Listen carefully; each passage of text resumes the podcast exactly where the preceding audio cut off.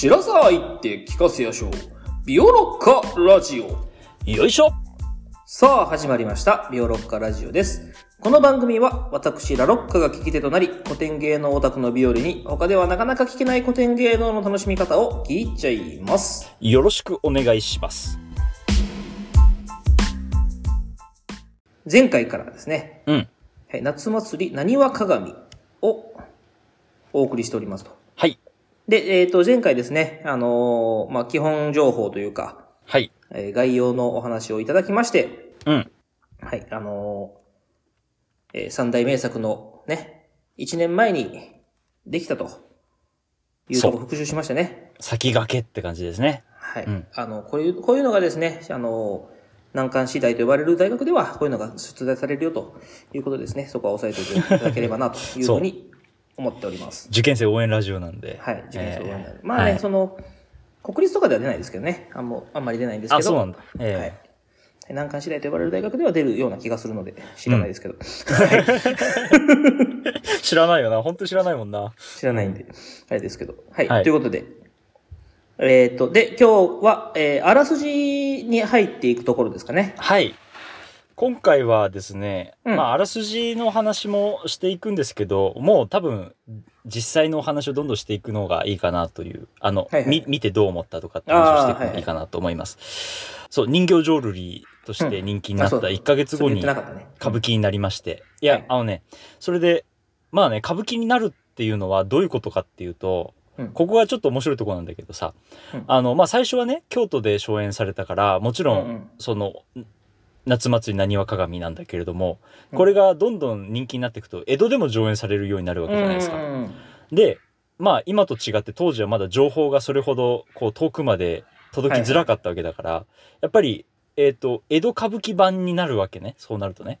うんうん。そこで変なことが生じるんですよ。大阪の物語なのに、要所要所でちょっと江戸弁が入ったり、江戸っぽくなっちゃうところがやっぱりどうしても出てくるわけ。なるほど、なうんるほど。で、それが古典としてなっていくと、えっ、と、まあ変な現象なんだけど、夏祭りなにわの鏡の江戸歌舞伎のなんかこう、やり方みたいなのができてくるわけね。ああ、うんはいはいはい。で、僕自身はやっぱり東京の人間なので、うんあの、歌舞伎版で言うと、僕はその、江戸のバージョンの方しか知らないんですよ。うんうんだからちょっとそこあたりの話とかもちょっとしていくことになるのかなとうん。思います。なるほど、ないや、特にこの作品はもう本当に長らく人気なので、ど。うん。歌舞伎にしかない、えっと、演出とかもあったりするのね。うなるほどね。それを、えっと、まあ、一応専門用語ではですね、入れ事って言うんだけど、うんううん。ん、文楽に新しく入れたことっていうことで、入れ事って言って、うんまあ、あの、歌舞伎だから出てくるアイディアだったりして、そこがね、またその人形と人間の違いが少し出てきたりして面白いなとはいはい。思うんですけど、まあそういうところの話も少ししていこうかなと思います。うんはいそれで、えっと、まあ、全部で9段あるんだけど、うん。主に上演されるのは、だいたい3つの場面はい。ですね。うん。メインになるのは3つ。で、あと、えっと、2つの場面が、やったりやんなかったりっていう感じです。うんうんうん。で、具体的には何かっていうと、えっと、まず必ずやる3つっていうのは、住吉鳥居前の段っていうやつ。はい。それから、釣り船サブーチの段。うんで、長町浦の段っていう、この3つです。で、今回の、えっと、5月に、えー東京の国立劇場でやる文楽公演では、住吉鳥居前の段と釣り船サブーチの段の間に、内本町道具屋の段っていうのが入ってます。はいはい。これはなかなか歌舞伎ではやらないんだけど、文楽では、えっと、結構やられる場面っていう感じかなという感じです。はい。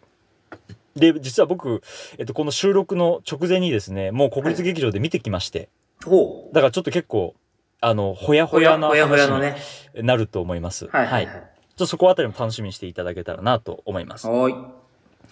えっと、住吉鳥居前の段ね。うん。あの、まあ、住吉神社。うんうんね。あの、まあ、大阪の人はもちろんご存知だと思うし、そうね。東京の人でもね、まあ、名前は聞いたことあると思うんだけど、うんうんあのね、能の高砂で言うとね、住吉に、えっ、と、最後行くよね。うん。はいはいはいはい。あの、住吉と高砂の松が夫婦であるって、なんでこんな離れてるのにっていう話なんだけど、うんまあその住吉です。うんで、当時の住吉っていうのはまだ埋め立てが始まる前だったので、本当にね、海岸が近い風光明媚な場所だったそうなんです。う。うんん。えっと、埋め立てはね、もう1800何年とかにもなされていて、江戸時代になされていて、今はもう陸の本当真ん中にあるう神社なんだけど、っていう感じだね。うん。うん。で、ここに、えっと、いろんな人が、えっと、登場してきて、いろんな登場人物が紹介されていくっていう。うまあ、そういう意味でも大事な場面なんだけど、ただやっぱりもう普通にここから面白くなってるっていうのがやっぱり名作たるゆえんだよね。はいはい。うん。えっと、どういう場面かっていうと、えっと、本当に鳥居が、こう、舞台向かって右にドデンと立ってます。ううんん。で、えっと、その左隣には、えっと、神結床が立ってるのね。うん。怒り床っていう名前なんだけど、はい。えっと、神結床が立ってます。で、でっかいのれんがね、もうほんと、えっと、上から、そうだね、膝の高さぐらいまでの長いのれんがかかってて、うん。大きい絵が、えっと、描かれていて、怒り床って大々的に字が染め抜いたのれんがかかってるっていう感じです。で、えっと、まあ、その前に、えっと、まあ、ベンチ、まあ、将棋が2つ置いてあって、まあ、うん往来がこう行き交ってるっていう感じですね。うん。うん。で、えっと、ここに現れるのが、え釣り船サブっていうおじいさんと、えー、おかじと市松っていう男の子です。うん。で、釣り船サブっていうのが、えっとまあ、えっと、この作品に出てくる侠客のうちの一人なんでね、三人のうちの一人。えっと、おじいさんで、まあ、長老閣みたいな感じです。うん。で、えっとね、右耳にいつもね、数珠をかけてるおじさんなのね。うんいかついな。うんそう、いかついの。うん。まあもちろん、ね、あの、高校野ではあるんだけど、はいまあもう昔は喧嘩で鳴らした男なんですよ。で、釣り船っていうあだ名がついてるぐらいだから、うん。あのーまあ要はその船で下し物ね、大阪から外に輸出するものを運んでたような人で、まあ船乗りなんで結構そこあたりは、こう荒っぽいところがあるっていうところが、こう背景に見えてくるって感じ。で、サブっていう名前は聞き慣れないと思うし、漢字がね、ちょっと変なんだよね。3っていう数字に夫婦の夫ってど。書いてあるの。だから、なんか女っぽい感じがすると思うんだけど、はいはい。全然そうじゃなくて、サブローっていう名前のニックネームになってる。サブちゃんね。サブちゃん。そう。うんで、この夫婦の夫っていう字がなんで使われてるかっていうと、うん昔のあの変態かな？はいはいはい。わかる、うん、うんあの、今のひらがなと違うやつで言うと、うんうんうんふっていう字によくこの字が当てがわれてたんだよね。あ、天ぷらの風みたいなやつね。あ、そうそうそうそうそう。はいはいはいはいあのね、老舗の天ぷら屋だと、ふっていう字がこれで書かれてます。なんかあの、ひらがなの目とか、あの、うぬみたいな風に、こう、バッテンになって、はいはいはい、右側がぐしゅぐしゅぐしゅってなってるっていう字だね。うん。うんうんうん。あの、女編はあの、目みたいになるんだけど。はいはいはいはい。うんで、えっと、このサブが、おかじっていう女の人と、そのおかじの子供である市松を連れて出てくるっていうことです。で、なんでここにわざわざ来たかっていうと、うん。えっと、実はこのおかじの夫である男七黒兵衛っていう、またこれも胸郭の男なんだけど、うんうん。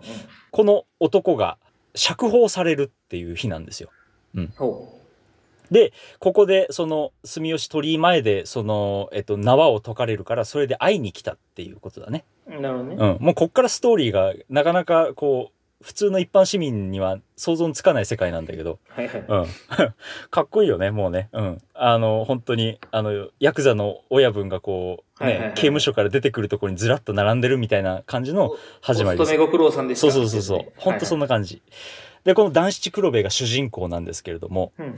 えっ、と、まあ、もともとは魚屋だったんだけど、まあ、いろいろあって、今は、えっと、牢屋に入ってるっていうことだね。まあいろいろあるよね。うん。うんで、まあ、魚屋っていうのもやっぱりさ、威勢がいいわけですよ。ああ、なるほどね。それこそ年末、あの、芝浜をやったけど、はいはいはい。うん。で、前もちょっとだけお話しした、えっと、川竹木上の書いた魚屋宗五郎なんかもそうだけど、うんや。っぱり魚屋っていうのは鮮度命だからさ、うん。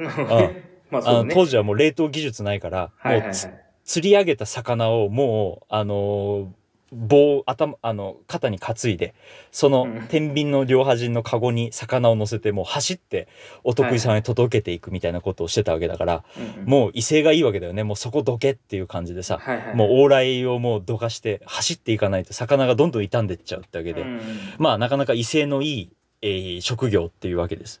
はいはい。で、この男七がなんで捕まったかっていうと、これがこの作品の結構大事なストーリーで、うんえっと、ある人をね、かばって、侍に喧嘩をふっかけたから捕まったのね。ああ、うんいいやつなんだ。そう。あの、ただ単に、こう、喧嘩、酔っ払って喧嘩して捕まったってわけじゃなくて、意味のある喧嘩だったっていうことです。はいうん。で、これが、まあ、えっと、いつものパターンでさ、あの、世話物って言ってもやっぱりお侍の家の話が出てくるうんんだけど、まあ、あんまりそこまで深く知らなくても、今回ストーリーは分かりやすいと思うんだけど、サブにとっても、えっと、男七黒部にとっても、あともう一人出てくる、えっと、胸郭の人にとっても、えっと、大事な恩のあるお殿様がいるのね。うん。はいはい。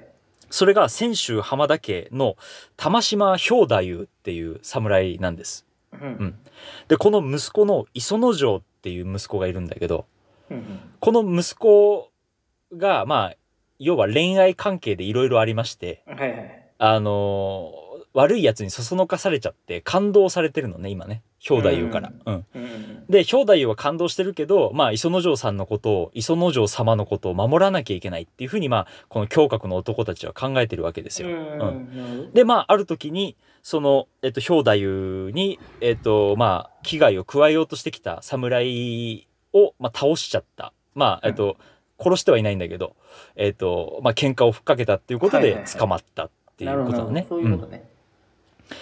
で、えっと、まあ、兵太夫が、その自分の息子のために頑張ってくれたっていうことで、恩赦を下して、いろいろ手を回して恩赦を下して、この男子がとうとう釈放されるっていうことになってます。うん。で、まあ、ね、最初の文楽の文句なんか聞いてくれると、えっと、住吉鳥居前の賑やかさがちょっと聞こえてくるような感じがすると思うんだけど、うんうん。えー住吉の浜辺を春の名に高き、そればかりでは並木の影、神家のにうり上結い床、串の葉を引く往来も、自由な境街道を大阪の方からひょこひょこと、来るはバチビンかすげの親父、釣り船のサブとて片手には数珠、片手に引かれ一松が、母のおかじが付き添うて、みちみち機嫌の鳥居前っていうふうにこう、うんね。あの、やっぱり歌舞伎と違って文楽って言葉でこう描いていく芸能だからさ。こういう風になんていうのかな、こう、ね、人が雑踏がある中にだんだん登場人物にフォーカスしていくみたいなさ、文句を作ることができるんだけど、なるほどなるほど。うん。まあ、いろいろ細かい言葉は抜きにしても、本当にこう人が多い、賑わってるところに3人の訳ありのお人たちが現れてくるっていうことです。うんそれで、まあ実はここにもう一人来るべき人がいるんだけど、来てないっていう話から始まるんだけど、うんうん。それが岡地のお父さん、えー、三河屋義平次っていう男がいるんだけど、はいはい。まあこの人がね、ね、自分の義理の息子が釈放されてくるから会いに来たっておかしくないのに来てないんですよね。うん。それで、えっ、と、サブが、義平次今日はまたなぜ来ぬって聞くと、うん岡地が、あの、今朝から腰が痛いと言うてっていう風にして、えっ、と、腰が痛いから今日来れないって言ってますっていうのね。はいはいはいうん。そしたら、サブが、まあ笑い飛ばすようにして、さささ、そりゃてっきり作病じゃろてっていう風に言うのね。作病、まあ作り病、まあ仮病だっていうふう病ね。うん。で、まあこんなことを言って、それでまあそろそろ来るだろうから、俺は待ってるから、えっと、まあ親子でちょっと住吉さんに、えっと、お礼でも言いにお参りしてきたらどうだって言って、うん。えっと、二人がいなくなって、サブが一人だけ舞台に残ります。はいはい。そうすると、えっと、カゴがやってくるのね。うんうん。で、そのカゴの、カゴかきの二人っていうのが随分なんか、荒くれ者で、うんえっと、その、乗ってる客が大阪まで連れてってほしいって言ってんだけど、住吉ってまだだいぶ手前だよね、大阪のね。うん。だけど、ちょっと今ここでとりあえず一回金をくれっていうふうに言うのよ。うんだけど、えっと、そこに乗ってるのはどうやら侍らしくて、うんあの、金は今は持ってないと。大阪に着いたら払うっていうふうに言うのね。はいはいはいうんそしたら、そんな、あの、いい話、うまい話あるもんかって言って、カゴをね、もうね、ブンブンに振り回して中の客を振り落とすんですよ。ほうほうまあ、ここは文楽だからできるんだけど、まあそうだね。うん。そうするとそこに出てきたのが、えっと、白地の着物でね、まあ、すごい爽やかな、えっと、好青年が出てくるのね。うん。うんうんで、その青年が、このカゴかき二人にやられそうになるところをサブが助けるっていう。ほうほうほう。うん。このおじいちゃんね、随分腕っぷしはね、まだ強い、健在なんですよ。うんはいはい。で、そしたら、この、えっと、それ青年っていうのが、実は、えっと、この玉島えー、兵太夫の息子、玉島磯之丞様だっていうことになって。うんや。ばいやばい。で、サブが、いや、話は聞き聞いておりますと。う。ん。で、まあ、私にも恩のある方だから、えっ、と、後で、えっ、と、こ小部屋っていう店でみんなで会って、飯でも食おうってことになってるから、先に小部屋に逃げておいてくださいって言って。はいはいはい。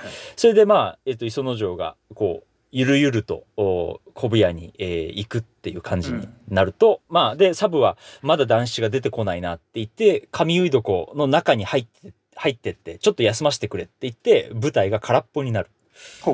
そうすると、えっと、男子がとうとう、えっと、縄をかけられて、えっと、連れられて出てくるのね。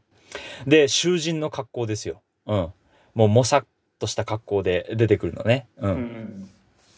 で、えっと、まあ、浅黄色？えっと、ちょっとくすんだ空色みたいな、えー着物で、もう髪の毛ももうボーボーに伸びて、酒焼きってね、普通、あの、江戸の人はちょんまげ言うとき、はいはいはいはい頭の真ん中反るけど、それももう全部伸びちゃって、もうだらしない格好になって、髭も生えてるっていううん感じで。それでとうとう戒めを解かれて、縄を解かれて、まあ釈放されるっていう感じになります。うん。うんうんそれで男子がこういうセリフを言うのね。ああ、かたじけない。兵太夫様のお情け。お礼は申しませぬ。が、ご子息磯之丞様のお身の上、命に変えてこの男子、きっとお守り申します。っていう風に。まあね、もう縄を解かれたからってなんかいい飯でも食おうとか、そういうこと考えないで、はいはい。もうね、最初、もう本当に恩に来ますと、磯之丞様は命にかけて守りますっていう、まあここがね、任教のある男なんだけどさ。うん。うんそれで、えっ、と、男子がいると、床の中からね、おい男子、男子って言って、こう、声をかけてくる男がいて、誰だって言ったらサブが出てきて、ここで二人の対面になるっていう感じだね。うんうんうんそれで、えっ、と、ここでサブがかっこいいこと言うんだよね。うん。えー江戸を知らぬ者と、牢へ入らぬ者とは、男のの中の男じゃないというっていうふうに言うわけですよ。ほううん、この価値観もかっこいいよね。うん。うん。男たる者一回江戸を見て一回牢屋ぐらいに入らないとダメだぞっていう、うん、それでまあ男子も救われるわけだけど。うん。まあもう本当こういうなんていうのかな。本当心意気のあるおセリフがこう応酬があるんだけど。うん。うん。それでまあねそんなむさ苦しい格好じゃダメだからあの着物も全部用意してるから一回この髪床に入って全部剃って綺麗にしてもらってこいっていう風にうん。言って男子もお意気揚々とこう髪床の中に入っていくっていうことです。うん。で、そうすると、えっ、と、そこにね、まあ本当にここね、本当次から次へと新しい人が登場してくるんだけど、うん。そこに今度遊女のね、えっと、琴浦っていうね、若くて綺麗な女の人が出てくるのね。はいはいこの琴浦っていうのが、その磯之丞と、えっと、仲良くなっちゃった、えーうん女性なんです。で、しかもなんなら磯之丞は、えっと、まあ、侍でね、もう、まあ、ボンボン息子で金もあるから、えっと、うんもうこの琴浦を見受けしたんだよね。もうね。うんうんそう。で、これがね、面白くないと思ってる男がいたわけでね。うんそれが、えー大鳥佐賀右衛門っていう、先ほどの、えっと、玉島、えー、兵太夫と同じ浜田家の侍なんだけど、うんこの男がこの琴浦と磯之丞がくっついたことが面白くなくて、磯之丞をいろいろそそのかして、結果的に、えーっと、感動させることになったりとかね、いろんな悪いことをしてる男なんですよ。うんこの佐賀右衛門が。うん。で、琴浦がこの佐賀右衛門から逃げてここまで来たんだけど、佐賀右衛門がつすぐに追いついてくるっていう。う。うんんで、えっと、もう磯之丞のことなんか諦めて、お俺と一緒になれって琴浦に迫るわけですよ。うんはいはいで、琴浦はそんなの嫌だって言って、えっ、と、髪結い床の中に逃げてくのね。うんで、佐賀右衛門が、待て琴浦って言って、髪結い床ののれんのとこにグッと腕を伸ばした瞬間に、腕を掴んでグイってひねられて関節を決めてくる男がいるわけですよ。うんで、いてててててって言って。うん。それで、佐賀右衛門が、あたたたたた、こらドイツじゃ、何広ぐっていう風に言うのね。うんそしたら、えーのれんのうちから、いや、何もせぬ、俺でエースって言って、さっそうと、えっ、と、先ほどのもうもっさりとした髪型とは全然違って、もうピンピンに酒焼きをもう反りたての肌はいが、もうね、頭、頭頂部が真っ青の、で、しかも着物もね、えっと、襟抜きって言って、もう白地に紺で染めたね、綺麗な着物を着た男七が出てくるっていう、うんここの変化がかっこいいんだよね。うん。はいはいはいはいで、今の日本語とはちょっと違うけど、えっと、この俺でエースって言って出てくるっていうね。ほううん。あの、ですっていう言い方って、えっと、まあ、昔からない言い方ではないんだけど、うんうん。標準的な言い方じゃなかったのね。はいはい。で、だから、ここではそのですだけど、ちょっとイントネーションは変わってて、いや、何もせぬ、俺でエースって言って、俺でーすってこと？そう、俺、そうそう、俺ですって意味なんだけど、はいはいって聞こえるから、ちょっとつい笑っちゃいそうになるんだけど、はいはいここはかっこいい言い方なのね。うん。そうそうそう。俺だってことだね。はいはいはい。と、ずっといでたる反りたての糸瓶頭青坂焼き。いや、己や今日牢から出おった、むむ、驚くまい、男七で SY って言うっていう。うん。この男子で SY もかっこいいセリフなんだけど、今俺たちの耳に聞くとアルファベットにしか聞こえないから、そうね。ちょっと笑わないようにしなきゃいけないんだけど、SY だから。そうだね。うん。で、それも、あれでしょ？男子で、ですわいってことでしょ？そうそうそう。うん男子ですよ、ぐらいのう感じ。んうん男子だぞ、みたいな感じだね。かっこよく言うとね。うん。そう。で、まあ、ここの変化とかがまずかっこいいっていう感じで。で、もう、この男子はもう簡単にこのサガエモンを組み敷いて、男子にやられたサガエモンはもう本当に舌を巻いて逃げていくっていうことになる。で、琴浦も、えっと、ね、えっと、今のうちに、えっと、逃げてくださいっていうふうに男子に言われて、えっと、逃げていくっていうことね。うんうんうん。まあこんな感じで、えっと、登場人物がある程度紹介されたと思ったら、今度またここに別の男が登場しますもう。ややこしいのいっぱい出てくるな。どんどん出てくる。でもね、あの、わかりやすいのは、みんなね、うん右から左に出てくることが多いのね。はいはいはい。だからわかりやすいよ。うんそんななんか、あれさっきの人と同じかなとかならないし、まあ衣装が違うから。で。語今り方聞いてるから、うし聞いてるからなんかややこしくなってるだけか。そうそう。聞いてからややこしくなってくると思う。また出てきたみたいな。で、次出てくるのが、とうとうこの胸郭の3人目ね。うん。ほ徳兵衛という男が出てきます。うんう。。はいはい。で、この男は、えっと、二人の子分を連れて出てくるのね。うん。うんで、この子分っていうのが、実はさっき、えっと、カゴかきでいたやつなんですよ。うんおうおう。で、こいつ、実はこいつらは共謀してて、あの、佐賀右衛門からお金をもらおうとしてる三人なのね。うーん。要はさっき磯之丞を運んでたのは偶然じゃなくて、ああ、仕。組んだ話だったの。ドッキリだったんですよ。うんはいはいはいはい。佐賀門が、えっと、その、磯之丞をなんとかその、えっと、大阪から、こう、追い払いたいっていうことで、大阪に着かないようにしてたってことだね。うんうんううんん。で、えっと、その、えっと、計画が、なんかじいさんに邪魔されたからって言って、さっきの二人が、えっと、親分である徳兵衛に、えこう、泣きついてきて、それで、よし、じゃあ行くかっつって、徳兵衛がこの子分を連れて、俺の子分いじめたのドイツだって言って出てきたっていうことなんですよ。うん。そしたらもうさっきのじいさんはもういなくなってるんだけど、まあ、男七がいたっていうことで、ちょっと話を聞こうかっていう風になるっていうね。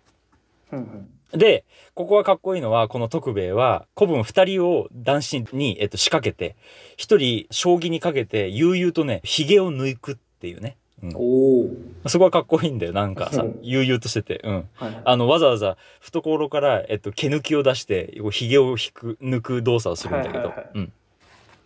で、まあ、そんなんでやられるような男子じゃないから、もうこの二人も、いとも簡単にやっつけてしまうと。うんうん。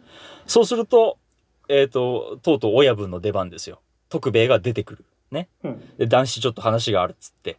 で、こういう風に言うのね。うん。男七、ちょっと下にいてもらおう。頼まれれば、一寸も後ろへは寄らぬ一寸徳兵衛が、まあ、へへ、こうしてみようかい。っていう風に言うのね。うん。うんうん。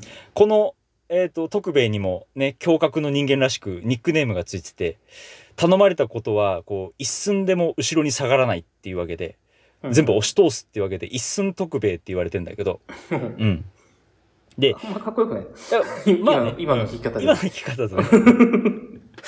まあ、もう本当一歩も引かない男ですよ。はいはい、うんうん。なんかエバースタンディングの男なんだけど、うん、そう。で、こうして見ようかいって言って、いきなりこの男子のね、えっと、帯の前をね、掴むんだよね。うん。うん、で、男子が、それで掴まれて、おっとかなるんじゃなくて、ここでね、笑って、それを流すのね。ハハ。ははははははって笑って。こりゃまた身があって面白いわい。そんなら差し詰め交渉会。言ってまた帯を掴んで、二人で取っ組み合いの喧嘩になるっていう。で、えっと、住吉神社の前だから、御開帳を知らせる縦札が立ってるのね。うんうんで、それをお互い一本ずつ抜いて、それで殴り合いの喧嘩になるっていう。うん。で、そこにちょうどおかじが帰ってくるんですよ。はいはい。うん。男子の女房ね。うん。うん。で、このおかじもそれを見て、うわー、大変だ、牢屋から出てきたばっかりでまた喧嘩してっていうふうにはならずに、うんちょっと二人やめなさいよ、っつって、大きなね、絵看板みたいなのが、髪床の隣にかかってんだけど、はいはい。それを抜いて、二人の御開帳の縦札が交わるところに、こう、被せるっていうことをするのね。はいはいはい。これあの、三人吉さとかでも、あのね、お正吉さがさ、あの二人が刀で切り合ってるところを自分の反転をかけて止めるっていうことをしたんだけど、ああー、はいはいはいはい。うん。なんか俺未だに物理的な法則としてどういうことかわかんないんだけど、なんかこう交わってるところに、なんか物を乗せると止まるらしいんですよ。なるほどね。まあこれをね、あの、止め女とか言ったりするんだけど、はいはい。うん。まあ女が止めに入るっていうね。はいはいはいうん。そうすると、こう、綺麗にさ、対象の絵ができるわけね。真ん中に。にはその板を置いて、そこに足を乗せたおかじ。で、うん両端にはその板に押し付けられて動かなくなった縦札を握っている男子と徳兵衛が左右にいるっていう、ここが絵になるんだよね。パッとね。うんうんううんん。それで、また危ないからどけどけって言うと、おかじが、いや、どけないっていう風にして、また言うっていうのが、まあ、これが、まあ、決まりなんだけど、うん。うんいろんな芝居でも出てくんだけどさ。で、そしたら、えっと、まあね、男子は止めに入ったやつが誰かを一瞬わかんなかったけど、あ、女房おかじじゃないかっていう風になるし、はいはい。おかじは実は一寸徳兵衛を見たら、あ、お前はっていう風になるわけ。うん。